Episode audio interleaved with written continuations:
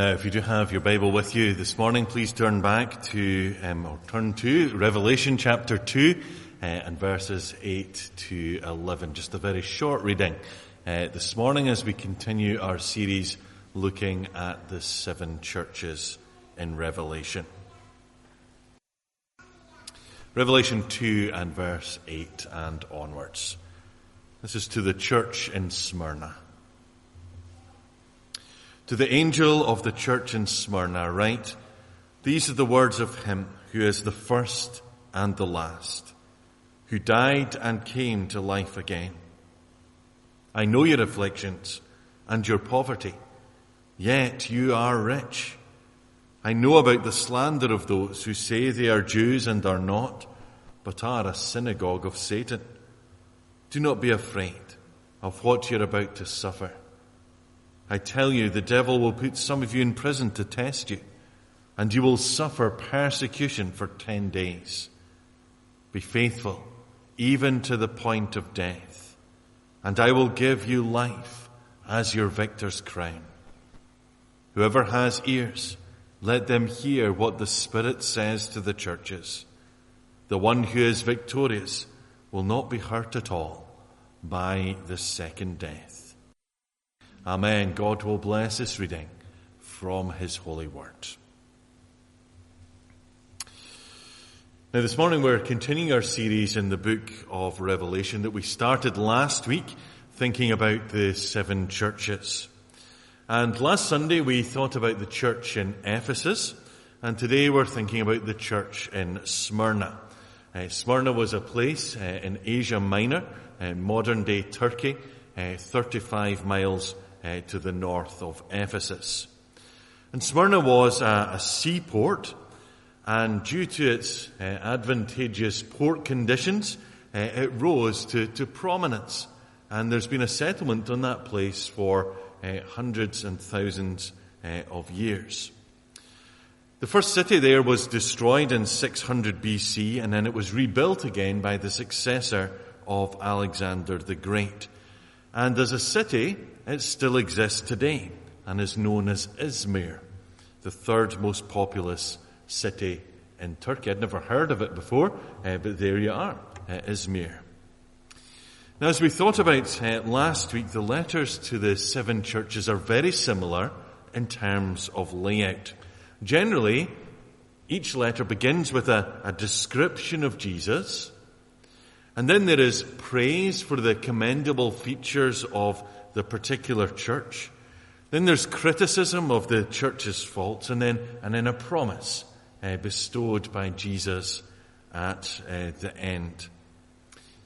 Now, generally, the church at Smyrna also follows this pat- pattern. But you might notice this is, this is the shortest of the letters to the seven churches, and you might notice that something was missing. Wonder if you noticed that. Because unusually, there is no criticism for this church in Smyrna. Instead, there is simply the encouragement to be faithful. Encouragement to be faithful. So let's look briefly at this short letter today, which is the shortest of all the letters written to the churches. Now, the first thing I want us to, to notice, and it's always worth us noticing as we go through these short letters, is what does it first of all say about Jesus? What does this letter say about Jesus? Well, uh, we see it in verse 8. He is the first and the last. He is the first and the last. And what I want you to notice is every time there is a, a description about Jesus, it's got something to do with what is going to, to follow. It's a, it's a wee encouragement, a wee, um, you know, uh, trying to say, you know, Jesus is like this. Therefore, whatever you're going through, you ought to be able to trust him. Jesus is the first and the last.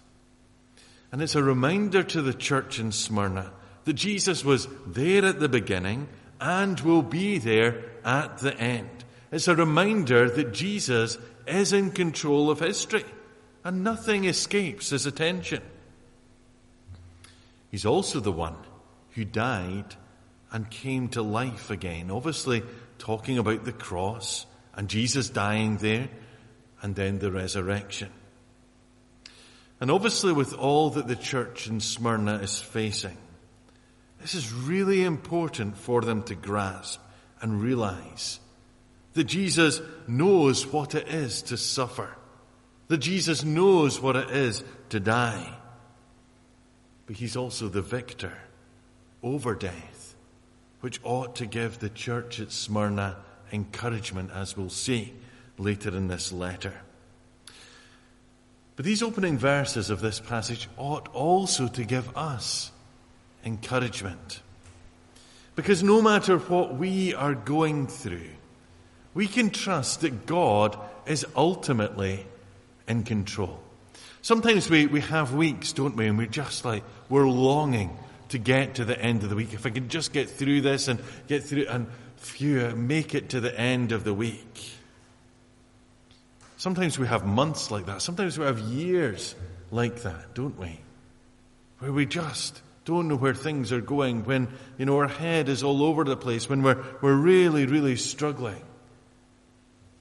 But the encouragement here is that God is ultimately in control. He's in control of the church and He's in control of our individual lives. We can trust in Him. He knew you before you were born. He knows the very day that you will die. All that is in His hands. And we can also take encouragement in the cross that Jesus died and rose again, and therefore, no matter what we go through, we have an, hope and encouragement. That's the wonderful thing, isn't it? Sometimes life is hard. Sometimes we wonder, Lord, why am I going through this? But then we're brought back to the cross. And we see that ultimately Jesus died for our sin. And then we're, we're brought back to the Easter story, aren't we? And we're brought back to Easter Sunday. When the woman went to the tomb early on the Sunday morning, what happened? The stone was rolled away. Why? It should be a terrible story if Jesus was still in that tomb, but he's not. That's the point. He's alive. He's risen. And therefore, no matter what we go through, we can know hope and we can know encouragement because Jesus died for our sin and he rose again on the third day. And he holds all things in his hands. Is that not wonderful? And that's the reminder that the church in Smyrna is given right at the beginning of this letter. It's a reminder that perhaps we need to heed as well. So, what's happening in the church at Smyrna? Well, clearly they are struggling. Jesus says, I know your afflictions and your poverty. The church in Smyrna has clearly been suffering persecution, and they are materially struggling. They're being afflicted, and yet Jesus reminds them, despite all they're going through, despite their poverty, yeah, actually, they are rich. What does Jesus mean by that? They are spiritually rich. Despite all they're going through, they are spiritually rich because of what Jesus has done and because of their faithfulness to Jesus. You see, those in the church in Smyrna are being slandered by a synagogue of Satan. And it seems that Smyrna's large Jewish population is persecuting Christians, probably slandering them in the Roman courts and aligning themselves with Satan against God's purposes. And clearly there's going to be more to come. We see that in verse 10, don't we? Some of them are going to be put in prison and suffer persecution. But we see it's only going to be for a short time. The passage says here 10 days, which is probably symbolic of a, a short period of time. This isn't going to last forever and ever. It's a short period of time. And so what I want you to see is this church in Smyrna is suffering and will continue to suffer because they believe in Jesus.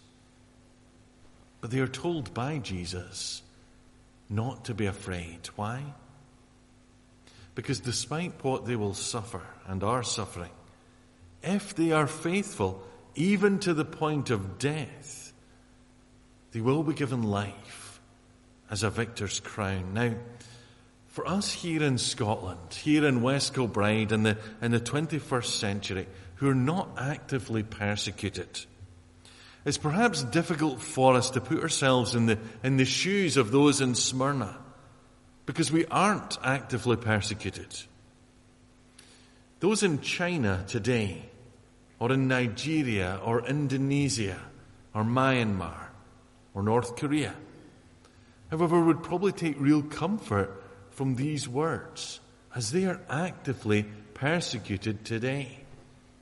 There are Christians in our, sometimes this is hard for us to imagine, Christians in our world today who have to meet in secret, who can't necessarily just go to church because they'll be imprisoned, whose lives are under threat, who are economically put to one side because of their belief in Jesus. They face that each and every day. Perhaps we maybe struggle to understand that. The church in Smyrna is not to be afraid, and they are to be faithful. Now, at one level, that might seem really unfair. You know, how are we going to be faithful in this situation, they might be saying? Because what they're going through is really, really painful. Who wants to go in prison? Who wants to suffer and even die? No one. Who really wants to do that? But Jesus is trying to remind them here that whilst persecution is for a short time, that He is the one who's the first and the last, and He's the one who ultimately gives life. And they need to hear that message, don't they? They need to know that encouragement. Because at the very end, in verse 11, it is summed up neatly when Jesus says, the one who is victorious will not be hurt at all by the second death. Now the second death is a, a Jewish expression which contrasts the death which we all must suffer with the fate of those who are destined never to escape the power of death because they will face judgment. Such a doom is to die twice. But for Christians in Smyrna, they have hope. Hope of victory. Hope of the victor's crown. Hope of life. Why? Because Jesus is the one who died and yet came to life again. He's the one in whom there is life. In many ways, it might seem difficult for us to apply this passage to ourselves, especially when we're not being actively persecuted, unlike the Christians in Smyrna or even in other places in the world. And we're not to actively look for persecution. But the fact is that when we are faithful to Jesus, often persecution comes. And when persecution comes, and that can be in, in small ways, it can be a family, you know, family not understanding us. It can be work colleagues ridiculing us. It can be golf buddies saying, you know, why do you go to church and laughing at you? When persecution comes, we're not to back off or to turn away from faith as we might be tempted to do. Rather, we're to see that Jesus is in control, that He is the conqueror of death and the bringer of life, and we're called to be faithful. You see, Jesus can call the church in Smyrna rich, not as a consolation prize, but because that is what they are.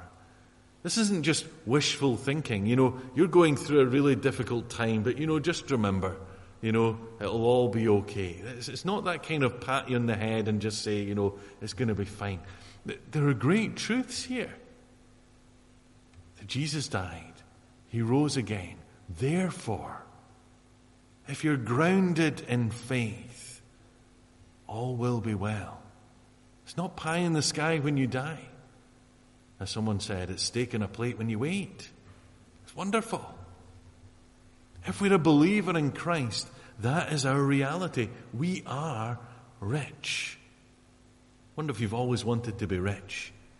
You know, sometimes when I go into the school and you ask kids, you know, what do, what do you want to be when you grow up? And you get the, the sensible, you know, I want to be a, you know, pilot, a train driver, whatever it might be. You always get the one who just says, oh, I just want to be famous and I just want to be rich. Maybe you've always wanted to be rich. I want to tell you this morning, if you're a Christian, you could never be more rich. You're already rich. More than you could ever imagine. That's wonderful, isn't it? We may not be materially rich, and we're never promised that. But in Jesus, we are spiritually rich beyond measure. And we can be assured when we trust in Him and are faithful to Him that all will be well. And maybe as you're here this morning, you're really struggling in your life. You're really worried about your family. You're really worried about yourself. You're worried about what the, the future holds. Well, take hold of the promises here to the church in Smyrna. Because when you trust in Jesus, all will be well. And persecuted or not, that's so important for us to realize. You see, so often our focus is on the, the here and now. The focus is on what we're going through. And so often we, we lose our focus on eternity. And that what happens in this life is but a breath. We're called to be faithful to Jesus, no matter what the cost might be to us. Because what's more important? Our own comfort and trying to avoid persecution or ridicule or pain? or being faithful to Jesus, the one who is the giver of life and in whom there is the victory. Surely, when we see that Jesus is sovereign, when we see that Jesus is with us, then we want to do the latter. We want to be faithful to Him, no matter what that might cost because we know it's for a short period. And we know that we will be with him forever. So this morning, this letter to the church in Smyrna is a challenge to us to be faithful, to not be afraid, and to stand firm for Jesus. In many small ways, we can be tempted to avoid standing up for Jesus, often rationalizing that in our own minds, can't we? You know, I'll just I'll just go along with that, you know, because I just don't want to make a fuss. Instead of saying, I believe in Jesus. I want to stand for him. I want to glorify him. I want to honor him. Often we're tempted not to stand up for Jesus, simply to avoid a hard life or awkward questions, or because we don't want to be disliked or, or seen as weird for being a Christian. But you know something? I'd rather be weird. I'd rather follow Jesus. And we can all be weird together. That's a wonderful thing, isn't it? Church is a place for weird people. If you have ears this morning, let's stand firm for Jesus. Let's learn from the church in Smyrna. Let's learn from our persecuted brothers and sisters in other countries around the world who are standing firm despite death threats and imprisonment, things we can't even imagine. Let's be encouraged by them. And most of all, let us be encouraged that Jesus suffered, that Jesus died, but then in the third day, he rose again. He is the conqueror of death. He is the one in whom there is life. Do you not long for life this morning? I've known people in my life who, from an outsider's point of view, had everything. Rich beyond measure, lovely house, family, garden, car, whatever. But just felt empty inside. And then they've come and they've put their faith and trust in Jesus. And they've suddenly realized that all the, the material things they had before, it didn't matter. It wasn't about that. And in Jesus, they found life and hope. They found someone to live for. Is that you this morning, longing for life? If you long for life today, put your faith in Jesus. Trust in Him. Jesus is the conqueror of death, the one in whom there is life, life everlasting, life in all its fullness. May we be found trusting in Him this day and listening to the voice of the Holy Spirit as believers in Jesus. And as we hear this message this morning, may it really mean something to us as individuals, but also may it bind us together as a church. May we listen to one another, bear one another's burdens, encourage one another along the path. There are often times when it's like, you know, I, am struggling in my faith. That's what your brothers and sisters are for. They're there to help you, to pick you up, to bring you along the way, that we might reach the end and receive the victor's crown. Is that not your longing? That you'll be with Jesus that you'll receive that victor's crown. What a wonderful day that will be.